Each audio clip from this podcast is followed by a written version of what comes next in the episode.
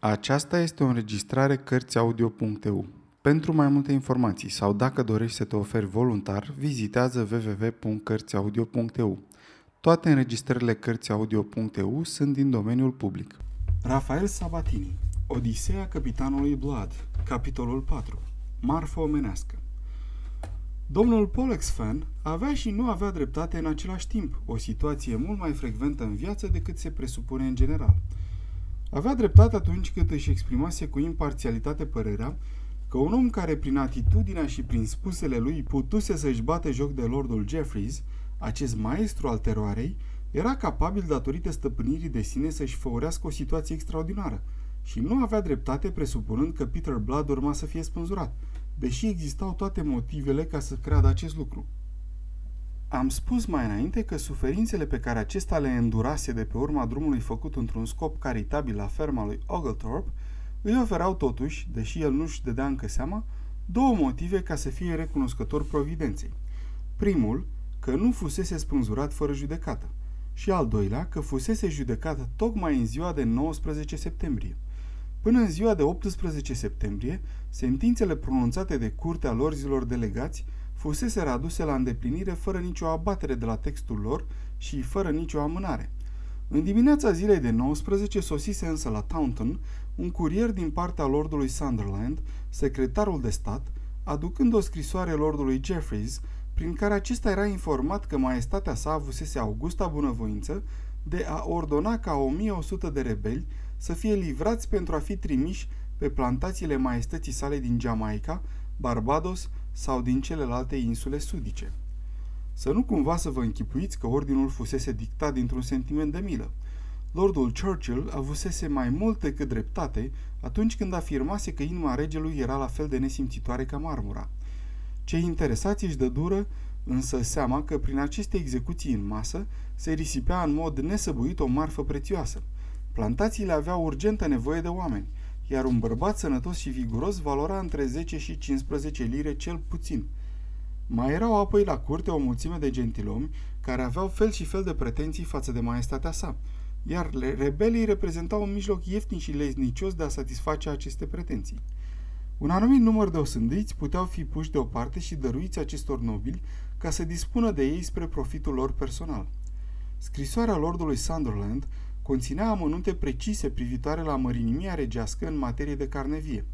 O mie de osândiți urmau să fie repartizați unui număr de circa 8 curteni, iar 100 trebuiau ținuți la dispoziția regelui, așa cum prevedea un post scriptum la scrisoarea adresată înălțimii sale. Condamnații trebuiau transportați imediat spre plantațiile din sud ale maestății sale, unde urmau să rămână timp de 10 ani, înainte de a fi repuși în libertate. Persoanele cărora le fuseseră repartizați deținuți erau obligate să ia măsuri ca transportul acestora să se facă fără întârziere. Știm de la secretarul lordului Jeffries că acesta a avut un acces cumplit de furie în noaptea aceea, în semn de protest contra clemenței ne la locul ei spre care fusese împinsă maestatea sa.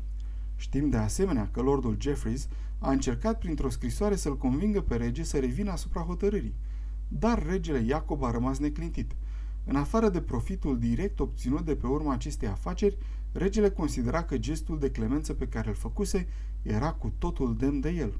Știa că, cruțând viețile oamenilor în felul acesta, însemna de fapt să-i transforme în niște morți vii și că mulți dintre ei aveau să moară în chinuri îngrozitoare ale sclaviei din Indiile de vest, pismuiți de cei rămași în viață.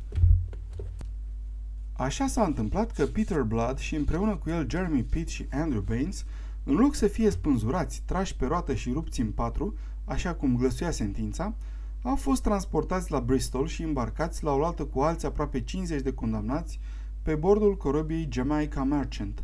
Din pricina întemnițării în cala vasului, a hranei proaste și apoi și a apei împuțite, printre prizonieri izbucni o molimă și 11 dintre ei pieriră. Printre aceștia din urmă se afla și nefericitul fermier de la Oglethorpe, smuls cu brutalitate din casa lui tihnită, ce se înălța în mijlocul livezilor înmiresmate de meri, fără a fi avut altă vină decât aceea de a-și fi ajutat aproapele. Probabil că mortalitatea ar fi fost mult mai mare, dacă n-ar fi intervenit Peter Blood. La început, când medicul încerca să protesteze că oamenii sunt lăsați să piară în halul acesta și când ceru să-i se îngăduie să umble la lădița cu medicamente și să îngrijească bolnavi, capitanul îi răspunse cu înjurături și cu amenințări. Curând însă, capitanul Gardner își dădu seama că putea fi tras la răspundere pentru pierderile grele de marfă vie, astfel că, deși cu o oarecare întârziere, el se arătă bucuros să se folosească de cunoștințele medicale ale lui Peter Blood. Doctorul se apucă de treabă cu zel și cu elan și, datorită îngrijirilor lui, starea tovarășilor săi de captivitate se amelioră, astfel că el reuși să stăvilească răspândirea bolii. Către mijlocul lunii decembrie, Jamaica Merchant aruncă ancora în golful Carlisle și îi debarcă pe cei 42 de supraviețuitori condamnați pentru răzvrătire. Deși acești nenorociți și închipuiseră, așa cum se pare că făcuseră mulți dintre ei, că veneau într-o țară sălbatică și necivilizată, priveliștea ce li se arătă pentru câteva clipe înainte de a fi îmbrânciți de pe bord în bărcile care așteptau, a avut darul să le corecteze această presupunere. În fața ochilor lor se ivi un oraș destul de mare, cu case clădite în stil europenesc, fără a fi însă înghesuite una într-alta așa cum se întâmplă în Europa. Turnul unei biserici se înălța dominând acoperișurile roșii, un fort păzea intrarea portului imens cu tunuri ce își arătau gurile printre creneluri, iar fațada largă a casei guvernatorului se găsea pe o colină cu pantă dulce care se ridica deasupra orașului. Cum anotimpul ploiurilor abia se sfârșise, colina era de un verde viu, ca orice colină din Anglia în aprilie, iar ziua aceea era la fel de frumoasă ca orice zi dăruită Angliei de april. Pe un teren întins și pietruit cu bolovani, în partea dinspre marea orașului, se afla un grup de soldați îmbrăcați în roșu și aliniați, care urma să ia în primire, precum și o gloată de oameni atrași de sosirea lor, gloată ce nu se deosebea ca îmbrăcăminte și comportare de gloatele întâlnite de obicei într-un port englezesc, decât prin aceea că în rândurile sale se vedeau mai puține femei și un număr mai mare de negri.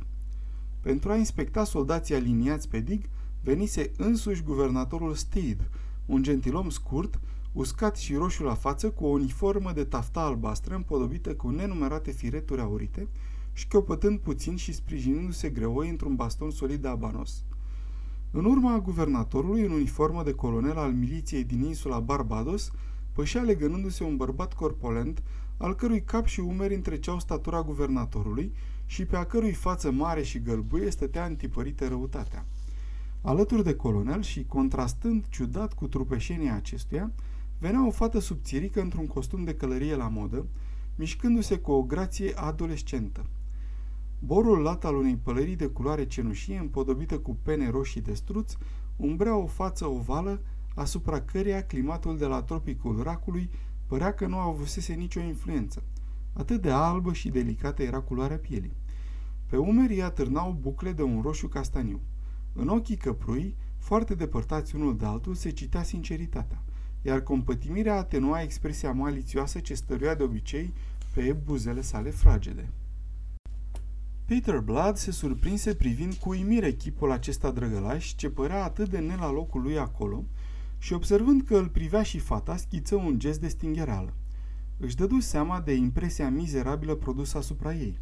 Nespălat, cu părul murdar și încălcit, cu o barbă neagră ce urțea fața și cu costumul său din stofă neagră, în care fusese arestat, odinioară atât de frumos, dar azi o zdreanță ce ar fi dezonorat și o sperietoare, Peter Blood nu era un bărbat care să se merite a fi privit de niște ochi așa de frumoși ca aceștia. Totuși, fata continua să se uite la el, cu ochii ei mari plini de uimire și o compătimire aproape copilărească. Întinse mâna ca să poată ajunge la mâneca roșie a însoțitorului ei, care cu un mormăit mânios își răsuci trupul imens spre a o înfrunta. Privindu-l drept în față, fata îi vorbea cu seriozitate, deși se vedea limpede că bărbatul nu ascultă decât cu o ureche. Ochii lui mici ca mărgelele, așezați aproape de nasul cărnos și coroiat, nu se uitau la fată, ci erau ațintiți asupra tânărului Pit, viguros și blond, care stătea alături de Blad. Guvernatorul se oprise și el din mers și pentru câteva clipe micul grup al celor trei se adânci într-o conversație însuflețită. Peter Blood nu putea auzi ce spune fata, fiindcă aceasta coborâse glasul. Vocea colonelului ajungea la el ca un huruit confuz. Guvernatorul, lipsit de politețe și de discreție, vorbea cu un glas ascuțit care răzbătea departe. Întrucât se considera spiritual, guvernatorul dorea să fie auzit de toată lumea. Scumpul meu colonel Bishop, dar nu depinde decât de dumneata să alegi cei mai buni din acest delicat buchet de flori și asta la prețul pe care vrei să-l oferi. Ceea ce va rămâne va fi scos la licitație. Colonelul Bishop înclină din cap în semn de recunoștință. Apoi răspunse ridicând glasul.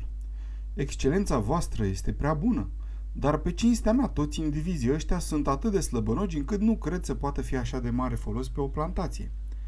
Ochii lui mici cercetară încă o dată pe condamnați și disprețul pe care îl simțea pentru ei îi accentuă expresia dușmănoasă a feței. Părea furios că nu sunt într-o stare mai bună. Apoi îi făcu semn lui Gardner, capitanul corăbiei Jamaica Merchant, și timp de câteva minute parcurseră împreună o listă pe care capitanul i-o prezentase la cerere. Cu un gest scurt, colonelul îndepărtă lista și porni singur spre șirul de condamnați, examinându-i cu buzele țuguiate. Se opri în fața capitanului de corabie din Somersetshire și îl cântări câteva secunde cu privirea. Îi pipăi mușchii brațului și îi ceru să deschidă gura ca să-i poată vedea dinții. Își țuguie din nou buzele groase și dădu din cap adresându-se peste umăr capitanului Gardner. 15 lire pentru ăsta. Capitanul Gardner rămase mărmurit. 15 lire? Nu-i nici jumătate din ceea ce vreau să-ți cer. E de două ori mai mult decât doream să-ți ofer, mărâi colonelul. Vi-l dau totuși ieftin la 30 de lire, domnule. Pentru atât bănet pot căpăta un negru. Porcii ăștia albi nu durează mult, nu sunt buni de muncă. Garner încercă să-l convingă de sănătatea, tinerețea și vigoarea lui Pitt. Nu discutau despre un om, ci despre un animal de povară. Pitt, un tânăr simțitor, stătea mut și nemișcat. Numai sângele ce izvâgnea în obraj arăta lupta care se dădea în el ca să-și păstreze cumpătul. Peter Blood asista scârbit la târgul ăsta dezgustător.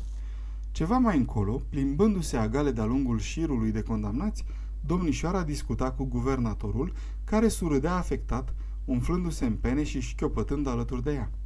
Era limpede că fata nu-și dădea seama de afacerea murdară pe care o trata colonelul. Să fie oare chiar atât de indiferentă la cele ce se întâmplă? se întreba Blood. Colonelul Bishop se răsuci pe călcâie vrând să treacă mai departe. Pot să merg până la 20 de lire. Nici un ban în plus. Și asta e de două ori mai mult decât o să capeți probabil de la Crabston. Capitanul Gardner recunoscu caracterul definitiv al propunerii, oftă și acceptă. Bishop o porni iar de-a lungul șirului. Pentru domnul Blood, ca și pentru tânărul slăbănoc din stânga lui, colonelul a avut doar o privire plină de dispreț. Însă următorul, un uriaș de vârstă mijlocie numit Wolverstone, care își pierduse un ochi la Sedgemoor, îi atrase luarea mintea și târguia la început din nou. Peter Blood stătea în picioare sub lumina strălucitoare a soarelui și trăgea în piept, cu nesaț, aerul acela înmiresmat care nu semăna cu niciun fel de aer pe care îl respirase vreodată. Era încărcat cu un miros straniu, un amestec de parfum de floare de piper, de cedru aromat și de arbore de campeș. Doctorul stătea afundat în gânduri fără rost, purtat fiind de această mireasmă unică. Nu avea chef de vorbă, după cum nu avea nici Pit, care aștepta alături de el, îndurerat la gândul că avea să se despartă de omul cu care trăise umăr la umăr în lunile acelea tulburi, pe care începuse să-l iubească și să se bizuie ca să-i fie călăuză și sprijin.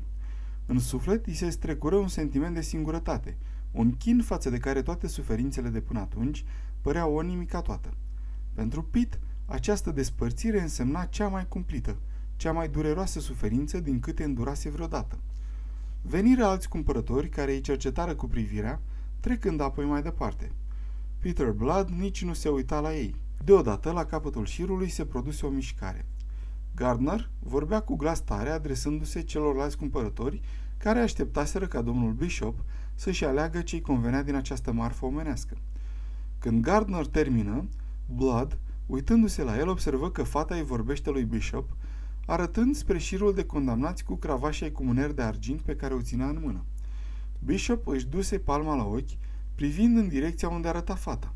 Apoi, încet, cu mersul lui greoi și legănat, se apropie din nou întovărășit de Garner și urmat de tânăra fată și de guvernator. Înaintară până când ajunseră în dreptul lui Blood. Bishop era gata să treacă mai departe, dacă domnișoara nu i-ar fi atins brațul cu cravașa. Acesta este omul despre care ți-am vorbit, spuse ea. Ăsta? În vocea colonelului răsuna disprețul. Peter Blood se surprinse privind o pereche de ochi căprui și mici ca mărgeaua, cufundați într-o față cărnoasă și galbenă, ca niște stafide într-o gălușcă. Simți cum îi se urcă sângele la cap sub insulta acestei priviri disprețuitoare. Pui, un pachet de oase, ce să fac cu el?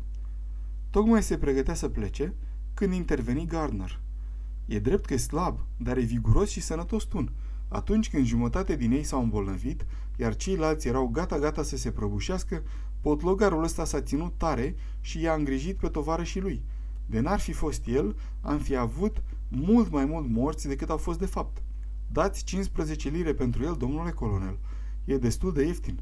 Omul e rezistent. Vă garantez eu, domnule, rezistent și puternic, deși e slab. Este omul care va putea suporta căldurile atunci când vor veni.